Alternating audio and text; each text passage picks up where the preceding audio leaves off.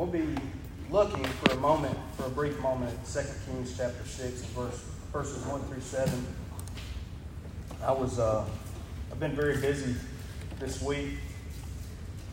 and I had a devotional that I wanted to do.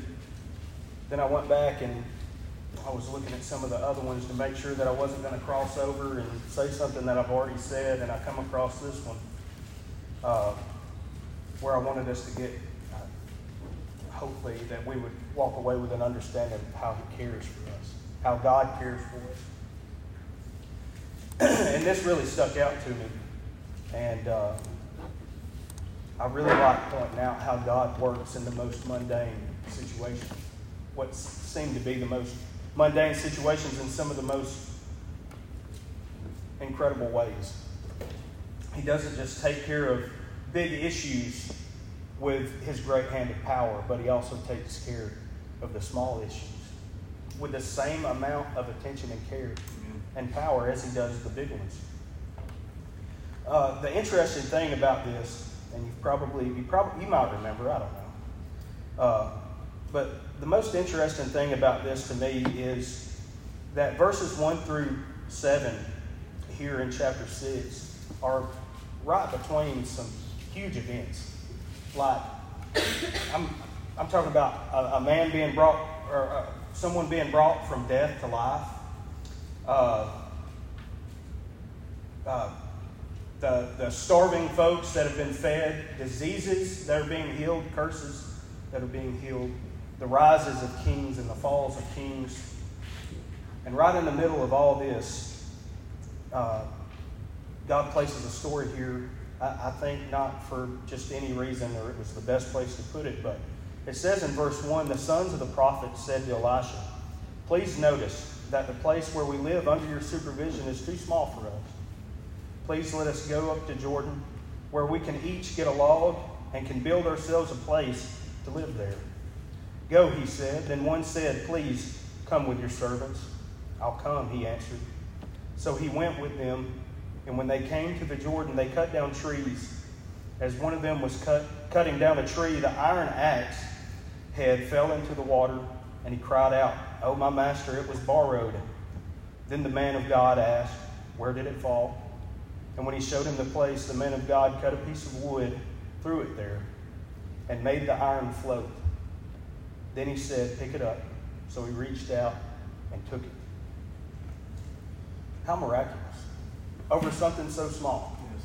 Now, you could, you could spend days tearing these verses apart and getting out loads of information from this. Uh, you could connect dots for a lifetime. You could write a whole book on these first seven verses. But I just want to, to hit the, the easiest point that I can and say the dude was cutting down a tree. His axe head fell off. And by the man of God, through God's power, made an axe head float. God cares. He cares. Like, you can't tell me that He doesn't care. He, he, he has made sure to make it very evident and clear through every verse of Scripture from Genesis 1 all the way to the end of Revelations that He cares a lot. And when we look at His person from our standpoint, it don't necessarily make sense to us. Why does He care? Number one, He made you. From the dust of the ground, He made the first man.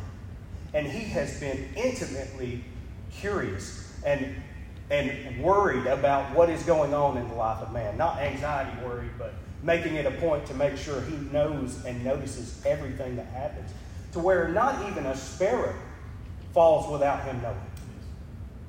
Not even a coin falls from your pocket without him knowing. Nothing goes unseen. Nothing goes uncared for. When you are in the lowest pit of despair, he sees you.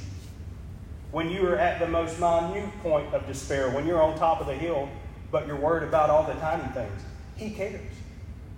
And what's incredible is he says you have not because you ask not. It is really hard for us when we have spent our whole lives being told to go to work and take care of your needs.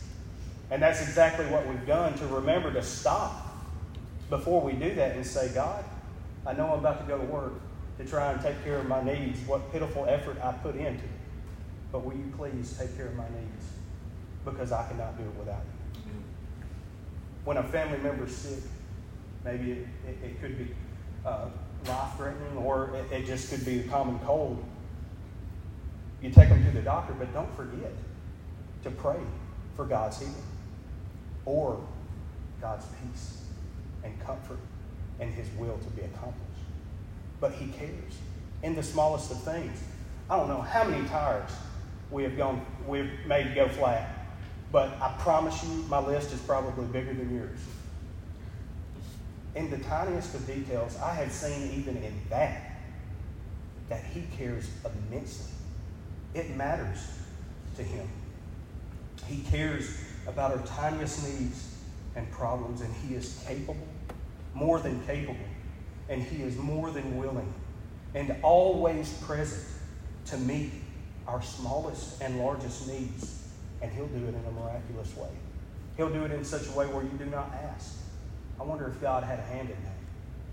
He did. He did, and He always will. He does the big stuff the same way He does the small stuff. He cares. he is willing to care for you and your loved ones, just as He watches the sparrow, just as He clothes the lilies, just as He paints a sunset. So much more will He care for you. Let's pray. Lord, we love you and we thank you for this day. We pray that you would just go before us in these services and that uh, you would accomplish your will in all that we do, all that we say, God, that you would be honored and glorified through it all. Yes. Lord, we just thank you for our, our pastor. We just pray that you would go with him, Lord, just uh, strengthen him. Uh, Lord, we know that he studied. We just pray that you would uh, give him clarity of thought. Yes. Lord, just pour him out Yes. On us. Give us the words through him and through our Sunday school teachers that you would just be with them and bless them for all that they do. It's all these things that we ask in your name. Amen.